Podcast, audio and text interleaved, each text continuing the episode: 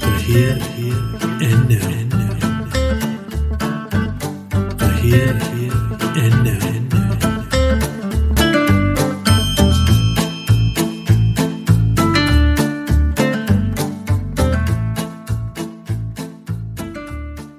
Sanctuary, a consecrated place, a place of refuge. The word itself feels safe, reminding us of where we feel secure. A sanctuary can mean many things to many people. Maybe it's a place. Maybe it's an environment, an open space larger than one place. Maybe it's an activity, a distraction that brings a sense of contentment, escape, or relief. Maybe it's a person, the safety of another's arms, a mother's comforting embrace, a place where everything will be okay. The idea of a sanctuary is religious, but it extends beyond the doctrine and dogma of church and chapel to the lived experience of every person. For sanctuary is ultimately not defined rigidly, but by ritual. It is that place, whatever form it takes, where we go when we seek comfort. It gives of peace, time, and space.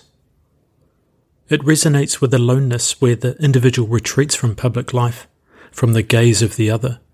That is but one embodiment of the idea. For some, sanctuary may be found in the presence of others, an antithesis to aloneness, to loneliness, and escape from oneself and one's thoughts, fears, and anxieties. Sanctuary may be fluid, moving between these ideas. As needs change, so do the places where we seek out safety. Is it escape? A place where we can pause, take breath, reflect, and re energize before re engaging with the ever present thrum of life? William Wordsworth, gazing upon a butterfly perched upon a leaf, once wrote, There, rest your wings when they are weary, here lodge as in a sanctuary. Sanctuary, then, could be a moment, one brief moment to escape and to rest. The diversity of the sanctuary reflects its psychological importance. The form it takes is unimportant. It is what it gives us that defines the word.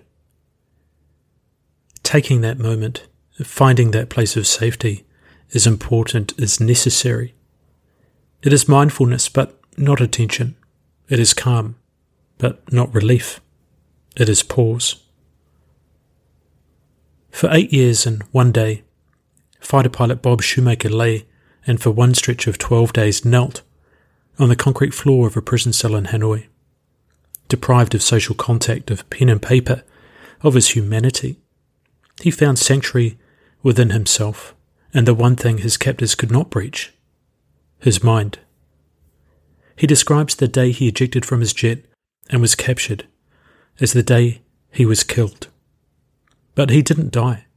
Terribly injured, tortured further still, he remained alive. He was saved by his mind.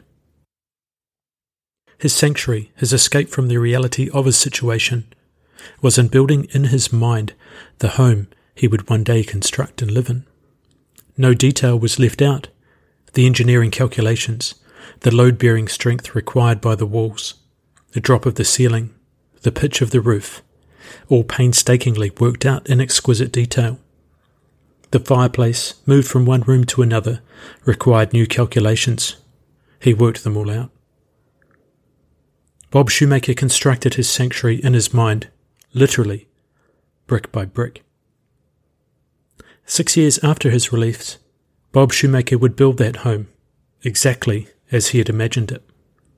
And when he lived there, he was constantly reminded of the power of the mind, of its ability to offer sanctuary despite the most torrid of circumstances.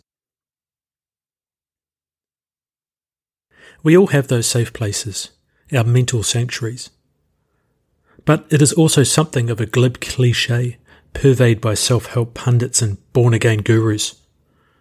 So we must be wary of the propagandization of those inner worlds we retreat to. They are ours, and ours alone. We must be cautious, though, and mindful of our sanctuary.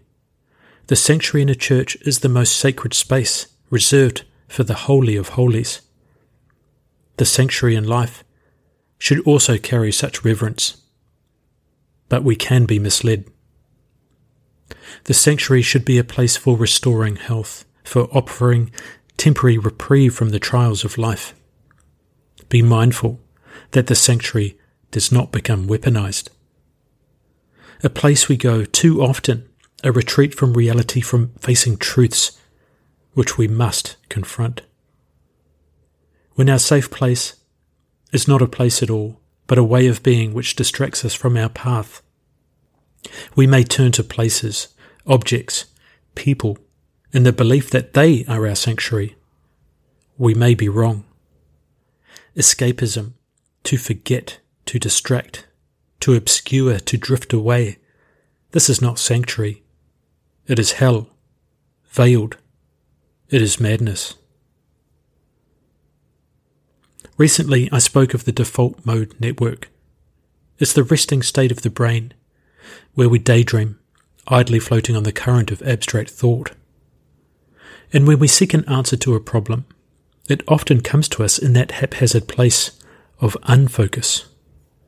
It comes when, of mind and perhaps of body too, when we are alone alone with our thoughts, without our thoughts. That too is sanctuary, perhaps the purest of sanctuaries.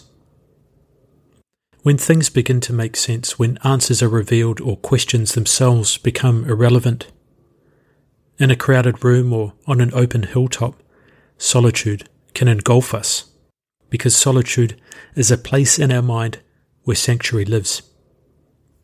The Turkish poet Mehmet Murat Ildan wrote, Sometimes solitude is a real heaven for the tired minds and a marvellous sanctuary for the wounded souls.